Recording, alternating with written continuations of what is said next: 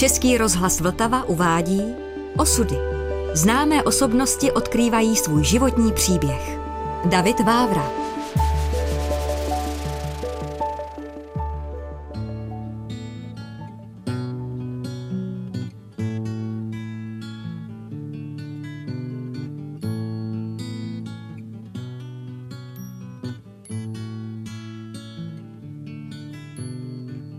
Když slunce zapadá, tak moje nálada klesá.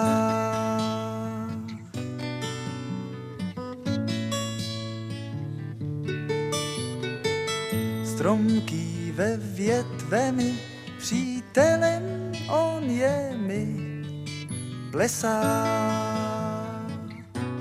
V minulých dvou dílech jsme se několikrát dotkli i divadla Sklep, tak bych rád se ponořil teď vůbec do těch prvních okamžiků, kdy jsme s Milanem Steindlerem zcela teda spontánně během projevu pana ředitele na základní devítileté škole v Jeremenkově najednou v sobě našli zvláštní odvahu, nevím, jak to přišlo, Požádali jsme ho, jestli může ten projev na chvíli přerušit a že bychom rádi něco řekli těm osmistům nastoupených dětí. A řekli jsme báseň Pavla Auerbacha, plní krajáč mléka, po bradě mi stéká, když ho utřu, stéká zas, kéž by ho vzal děs. Myslím, že jsme ho oba dva říkali prostě najednou, jako synchroně. A najednou jsme cítili takovou tu vlnu těch 800 jako lidí, nějak tu reakci. A myslím, že to byla ta chvíle, kdy jsme propadli tomu divadlu, že vlastně to, ta zpětná reakce tam jako je. A to nás vedlo k tomu, že bychom si mohli udělat divadlo. A byla to úplná zřejmě náhoda, někdo měl narozeniny, tak jsme řekli, že ty narozeniny zpestříme tím, že u nás ve sklepě vylezeme na kredenc, která tam byla daná z kuchyně, protože kuchyň byla nová, tak ta kredenc byla stará, poctivá, možná lepší než ta nová kuchyně. A na té kredenci jsme si řekli, že bude to divadlo a byl to malý prostor, o rozměru, já nevím, dvakrát dva a půl metru, kam se nás později na tu kredenc vešlo asi devět a do toho publika se vešlo dalších asi 20 lidí. Takže tam dohromady bylo kolem 30 až 40 lidí, protože někteří byli ještě mimo tuhle malou místnost, kde lidi seděli většinou tak ve třech vrstvách na sobě, že tam vlastně byli v chodbě, jen tak tam nakukovali. Jo.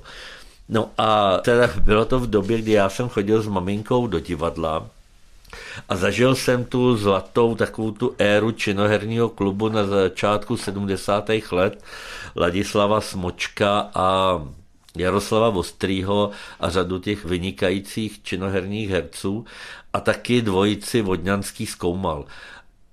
Dohromady ještě s Zimmermanem a se Ctiborem Turbou byly pro nás takový základní kameny, z kterých jsme nějak, tak já to vždycky Milankovi vyprávěl, co jsem viděl se svojí maminkou a on, protože měl ten komediální talent daleko víc daný, měl větší to nadání, tak vlastně to přetavil do takových svých jako hereckých projevů. Takže nejdřív jsme zcela vědomně kopírovali Zimmermana a Vodňanského se Skoumalem a tak trochu Turbu a přemýšleli jsme, protože Turba tenkrát v jednom představení Turba Tacet, Turba mlčí, vylez na scénu nahej a tak jsme si říkali, jestli máme po vzoru toho Turby před ty naše 14-letý spolužákyně taky vylez nahý. Nakonec jsme to neudělali a bylo to dobře. No. A mezi tím jsme teda dokončili základní devítiletou školu, přišli jsme na gymnázium Milan na výtvarnou školu a já jsem na gymnázium měl to veliký štěstí, že zase v naší třídě byla spousta kamarádů, kteří najednou tu chuť dělat divadlo jako na to zaslyšeli a přišli k nám do sklepa, spojili jsme to s Milanem, přišel Fero Burda, František Váša, Marcela Burdová, sestra Františka Váši Dáša a najednou vzniklo nový takový jako nová energie v tom sklepě. Začali jsme tam hrát hry, které jsme tak dohromady psali, každý napsal kus něčeho a to jsme dávali dohromady. No a když jsme teda v mládí říkali, že vždycky zpestřujeme dětský večírky hraním divadla, tak posléze jsme divadlem maskovali naše mejdany.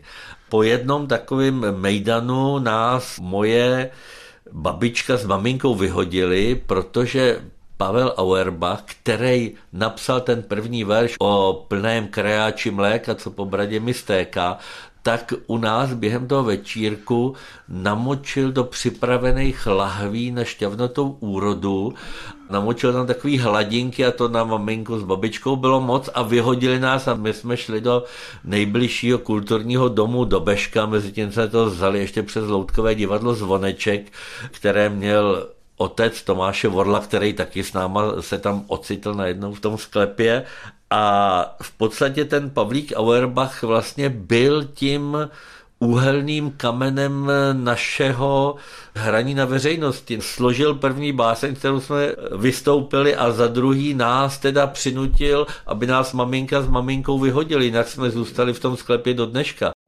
Stromky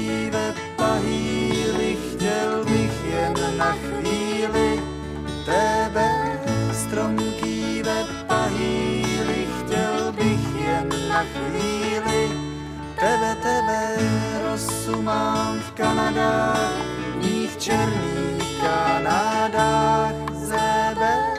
Rosu mám v Kanadách, ní v černých Kanadách zebe, zebe. My jsme vlastně neměli ani touhu dělat divadlo jako výraz nějakého našeho bytí nebo nějakého programu. Pro nás to vždycky byla jenom chvíle pobavení se. A jestli se bavíme my a jestli se baví i diváci, tak je to teda dobrý. A jestli tam je nějaká ta odezva a ten sál nám vrátí nějakou energii, tak to nám stačí.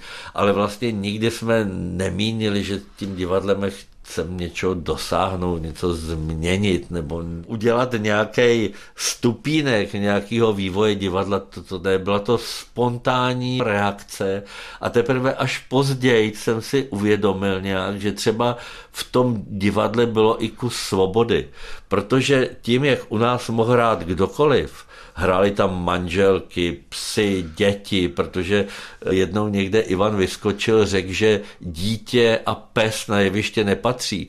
Okamžitě v dalším představení jsme měli dítě i psa, takže vždycky, když někdo řekl nějakou jako pravdu, tak jsme ji chtěli vyvrátit. A možná tím ty diváci cítili, že tam je v určitý pocit nějakého nadechnutí. Ta doba, která měla velice úzký mantinely, najednou tady se mohlo všechno. Jakoby ty lidi tam cítili nějakou takovou společnou energii a společnou radost.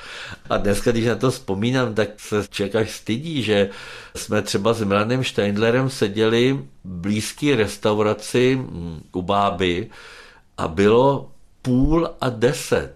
A my jsme si tam dávali normálně panáka a pivo. A deset minut se mělo hrát, ale my jsme byli v té restauraci a věděli jsme, že to divadlo je cený v tom, aby my jsme měli dobrou náladu. A že těm divákům, který tam čekají, který tam třeba z poloviny vlezli v oknama bez stupenky, to vůbec nevadí, protože tam mají svoje ovohuče. A jinak se jako mm, připravují a ladějí na tu chvíli, kdy se to náhodou takhle potká a třeba se to křísne a třeba to i nekřísne.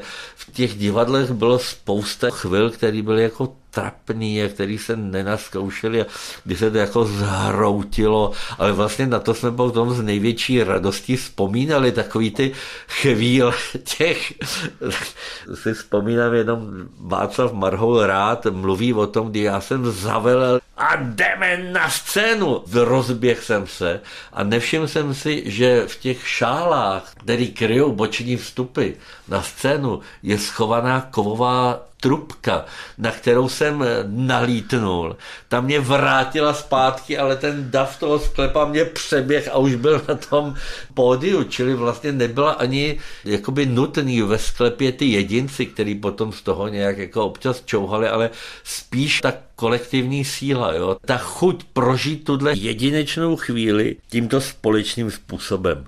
A to bylo to, ten náš buldozer té doby. A pak už se to po revoluci profesionalizovalo a stalo se z toho takový jakoby divadlo, který funguje jako i částečně zdroj obživy, i když všichni se živí i jiným způsobem, ale občas tam ta vlastně tahle ta chuť zase se navrátí a myslím, že úplně nikdy se mi zdá i po těch 50 letech nevymizela. A vždycky se tam něco takového jako zrodí a jako rozkvete a je to teda úchvatný. I když jsme samozřejmě starší, už nemáme tolik sil. Ale nejsme jako klasická forma divadla. Nemáme vůbec ten divadelní provoz. Tam, když si někdo připraví něco, tak se to připraví tak, že je za všechno zodpovědný. Tudíž, když má nějaký náročný rekvizity, tak se pak o ně musí ten celý rok starat. Tak on si to sakro rozmyslí, protože před představením si radši projde město, v kterém je náhodou na návštěvě, než aby sestavoval nějakou jako kulisu nebo rekvizitu, protože my nemáme žádnou stavbu, nemáme žádný rekvizitáře, nemáme maskérky, vlásenkářky, nic z toho. Každý, co vlastně hraje, tak to si musí sám všechno připravit a vymyslet většinou a nějak to dodělat. Znám dobře kůru lité, dal jsem kdysi slib mlčení.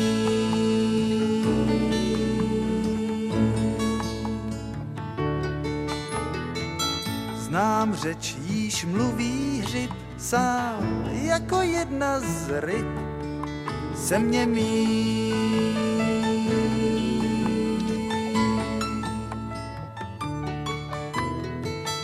Však lesy, ty mám rád, tam cítím se vždycky mlád, vždycky líp, vždycky líp, vždycky líp, vždycky líp.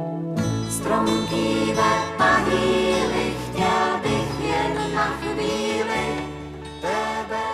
Divadlo Sklep nebylo jenom divadlo, ale byl to spíš způsob žití kdy to divadlo tvořilo možná někdy jenom nepatrnou součást všech akcí, všech výletů, všech večírků, hraní různých her, fotbalu, hokeje a třeba zájezdu, kdy možná to nejpodstatnější odeznělo někdy v odpoledne ve vlaku, kde jsme si třeba opakovali ty jednotlivé role, přičem jsme teda většinu asi osazenstva toho vagónu a možná celého vlaku sprudili a samozřejmě, když na nás někdo reagoval, zakazoval nás, zatknul nás, tak to byl jenom volej do našeho motoru. Takže když Hanáka zatkli na kolonádě při zpěvu na lidových milicích jsou dva mladíci, při sátí jsou si na lících, tak to byly vrcholní okamžiky. Čili vlastně i ten stát, který jako prudil, pro nás nesitelně prudil. Nikdo neskončil v kriminále tak jako třeba Václav Havel, takovou odvahu jsme zase neměli. Byli jsme drzí jenom po určitou míru. Přesto teda já mám třeba 50 stránek v archivu STB, kde paradoxně nejsem sledovaný kvůli divadlu, ale kvůli tomu, že jsem mohl být americkým špionem, mám krycí jméno Cedr, protože jsem chodil učit kreslení s kamarádem amerického vojenského ataše, což bylo možná docela pochopitelný, že nás potom hlídali, protože kdo byl asi největší nepřítel tady v době socialismu, americký vojenský ataše tak jsem potom se podíval do toho spisu, který teda je překvapivě obsáhlej, ale překvapivě velice nudný. Já jsem myslel, že do knížky šumný vávra z toho vytěžíme několik stránek takového opepřeného textu, kde jsou popisované sklepovské akce a bylo to jenom takový jako žvásty a, a možná jenom plnění někoho, který zřejmě byl přinucený na mě donášet. Nikdy jsem neřekl, kdo to byl, protože ten tam psal takový nesmysly, že jsem zatím cítil, že ho vydírali asi nějakým jiným způsobem. No a během těchto z těch úžasných akcí, kdy jsme třeba jezdili na 1. máje jako praví trampové, a, ale pak jako nepraví trampové jsme došli na smetiště, kde jsme si ve starých kamnech rozdělali oheň a byli jsme u těch starých kamen a tam jsme si dělali v tom různý jídla. Tak jsme i pak už nevěděli, jak dál a s Tomášem Vorlem jsme se přihlásili na pantomimu, aby jsme všechny ve sklepě překvapili tím, že ještě třeba i něco jako dovedeme z té techniky divadelní, kterou jsme většinou tak trošku pohrdali. Že? Tak eh, jsme se přihlásili do pantomických kurzů a zrovna ten den, jak tomu osud jako chtěl, přivezli burčák do Prahy. Čili já jsem tam šel po docela statečné konzumaci burčáku a Vorel zase tam šel, myslím, z prvního cvičení někde na FAMu, kde otevřeli láhe vína a tak jsme se tam potkali ve velice teda bujaré náladě a mysleli jsme si, že pantomima je takové povídání o různých výrazech divadla, ale klasická pantomima byla řeč těla a řeč těla se musí cvičit, takže to bylo víceméně takové cvičení, kde člověk se snaží ovládat jednotlivé části těla takže jsme tam působili směšně, protože jsme neměli cvičební úbor, slíkli jsme se tedy do slipů a v těch slipech jsme křičeli, stříleli po sobě, padali, dělali jsme tam Braigl a ten, který vedl tuhle tu hodinu, Zdeněk běhal, nás zastavil po té hodině a řekl, že si příště s námi chce promluvit. A my jsme nevěděli, jestli nás chce z těch kurzů vyhodit, a nebo nám naopak nabídnout spolupráci o nám nabít spolupráci a tak jsme s Tomášem Vorlem vstoupili do souboru Mimoza a vlastně tím možná začala i vznikat nějaká taková zvláštní odstředivá náhodná energie, že řada lidí z sklepovského okolí začala fungovat i v jiných souborech, nebo naopak ty soubory se slejvaly v jeden takový prout a vytvořili to známé označení Pražská pětka což bylo teda uchvatný spojení a pro mě takový velice hluboký divadelně výtvarný zážitek, protože každý to divadlo mělo trošku jakoby jiný výraz. Sklep byla taková ta neobroušená sranda Wurst teátru, Mimoza to byla taková posunutá pantomima, recitační skupina vpřed byla taková rytmická recitace, a já jsem kdysi napsal nějaký verš, když Černoši nevěděli, jak se dělá rap, zavolali do Evropy Lumír na rap klep, nebo na rek lech, nebo tak, jo, že ten rap, který potom přišel někdy v 80. letech, tak Lumír Tuček s recitační skupinou vpřed ho dělal už prostě od 70. let a my jsme pak chvíli teda i část členů ze sklepa vystupovali taky s recitační skupinou vpřed a pak bylo výtvarné divadlo Kolotoč, který bylo úplně z jiného takového intelektuálního těsta, který zajímalo výtvarný působení scény. Tahounem byl Michal Bambruk, filmař a Čestmír Suška, sochař a pak baletní jednotka Křeč, která se vyjadřovala současným tancem, čili bylo takový zvláštní spolupůsobení těchto pěti souborů a pěti výrazů a já teda samozřejmě jsem se trošku snažil a jako jediný jsem pak aspoň hostovsky vystoupil ve všech těch souborech. V tom výtvarném souboru Kolotoč my jsme udělali pak společně s Čestmírem Suškou, Honzou Slovákem, Lenkou Vychodilovou a skupinou Krásné nové stroje představení Oirol, což je tak jako přehozeně Orloj, a bylo to o mistru Hanučovi a do toho jsme zapletli eh, řeč ptáků a tak. Bylo to takový trošku nepochopitelný představení, takový jako soubor možná obrazů a dojmů a věmů, který eh, člověk i v té době tak někdy viděl, když přijel na nějaký náhodně festivaly třeba do Polska, kam přijeli západní soubory. Jaká to byla zvláštní síla, co vzala nás šup do sklepa, pubertu nám prodloužila před použitím zatřepat.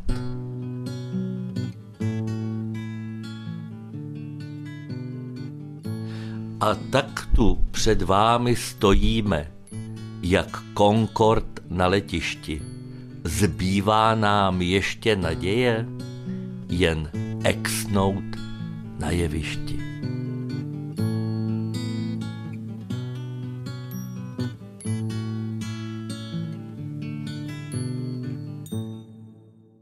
Já jsem se častokrát ptal teda, kdy to skončí.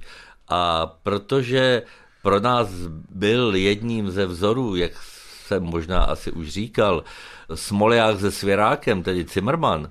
A když jsme viděli, že vlastně Zimmermani v té podobné takové pospolitosti životní vydržej i to, že už postupně někteří umírají, tak jsem si řekl, no tak asi je to pro nás taky taková cesta. Nic nám nezbývá, než postupně opustit ten svět, jeden bude s větší aktivitou, jeden s menší aktivitou, protože členem divadla Sklep se člověk nestal, že by byl najednou v nějakém souboru, ale to byl spíš takový životní pocit.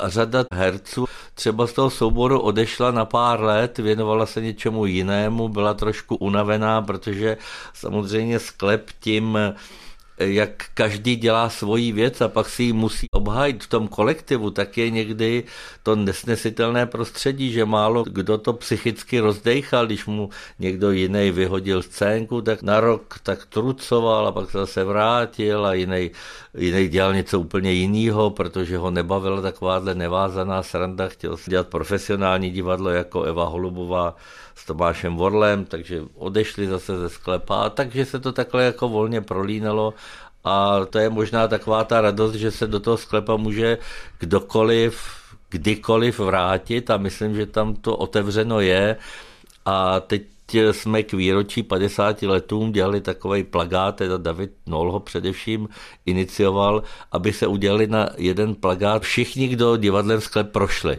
Přišli jsme asi na 157 lidí a hned jsme zjistili, že jsme na nejméně na 10 až 20 zapomněli. A když jim David Nol volal, tak vlastně nikdo to nevzal, že že by si vzpomínal na něco tíživého, že by to byl pro něj nějaký traumatický zážitek a že na tom plagátě nechce být všichni vlastně na tom plagátě jsou s nějakou třeba radostí. Ale my jsme samozřejmě přišli na to hned, že jsme na někoho zapomněli, což se tak stává, i když jsme to několikrát kontrolovali a já jsem teda zapomněl na své dvě dcery, které půl roku chodili se mnou zpívat sbory do písničky a když jsem doma říkal, že jsme ten na kolik lidí zapomněli, tak oni řekli, no a na nás dvě si taky zapomněl.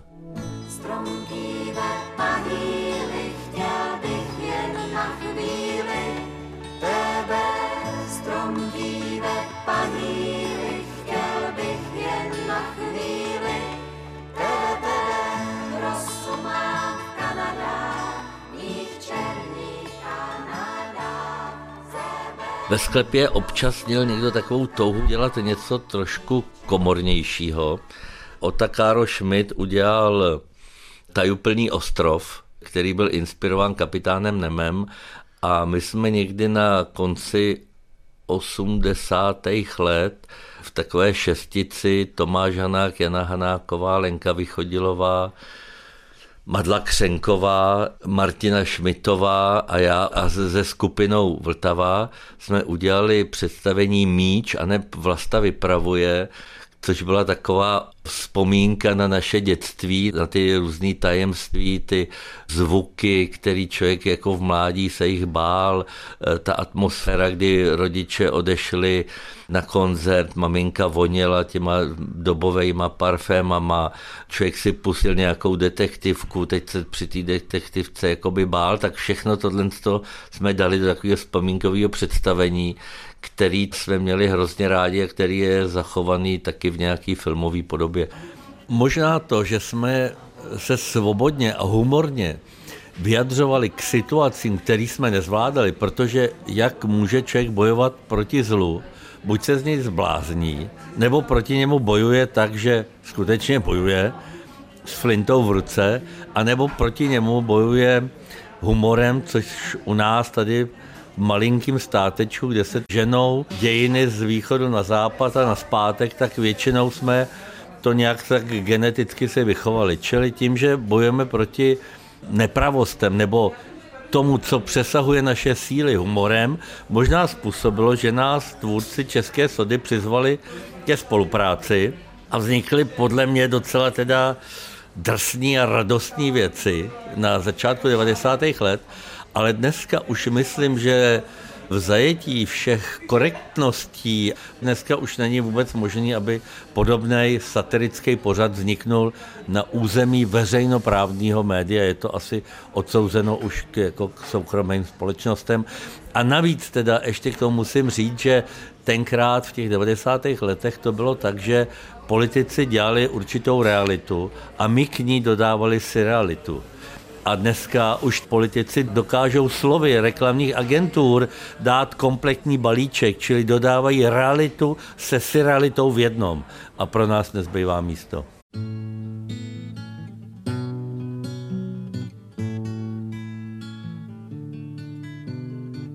Určitý zdroj mý nejdřív zábavy byly slovní říčky.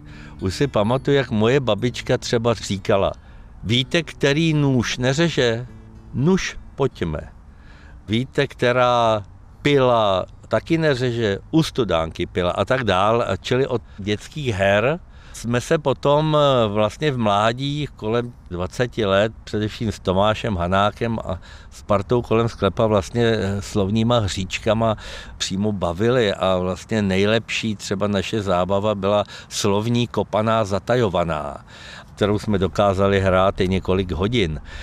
A ta láska k tomu jazyku a k té zvláštní, jako zvukomalebnosti a k podobnosti jednotlivých slov mě provází do dneška a rád skládám takový ty verše, který tak jako plynou a vím, že jednou jsem na smrt Petra Lébla reagoval básní, která je nesmyslným určitým spojením slov, kterou jsem chtěl nějak říct určitou nesmyslnost a nemožnost pochopit tuhle trýznivou chvíli. Jestli se na ní vzpomenu, tak bych ji třeba i řekl.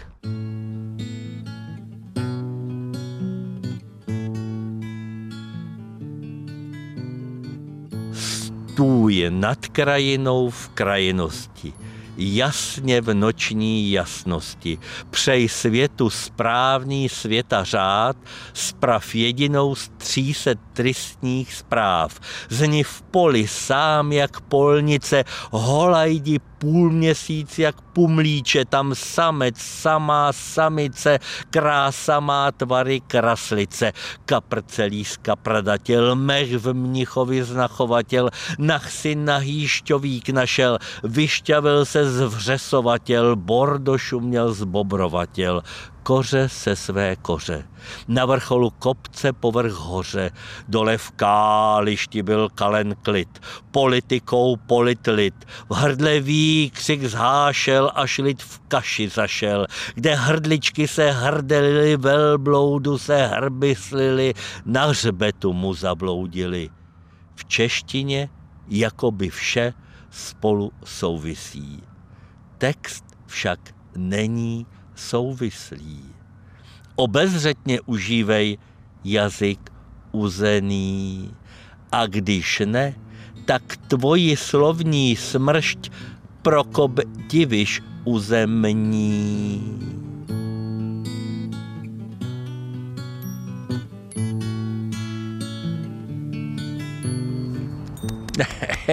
Já jsem to dal, co? To byl výlov. Ani jsem to neopakoval.